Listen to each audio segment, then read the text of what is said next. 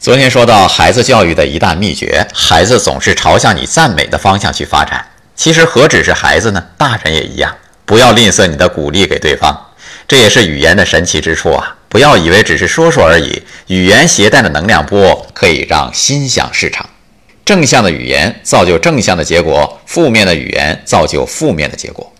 一位记者曾做过一次调查，经常赏识他人、夸奖赞美他人的人，往往处事积极乐观，受人欢迎，受人尊敬，不常生病，长寿；而常指责抱怨的人，没有朋友，孤单落寞，身体心理脆弱，寿命短。这也是吸引力法则。当你说坏话的时候，你就吸引负能量过来。乌鸦嘴往往非常灵。当你说好话的时候，你就吸引正向的能量过来。你老公本来没那么棒，让你一顿夸，变得真的那么棒了。那么，你希望对方变成什么样的人，就给对方什么样的鼓励吧。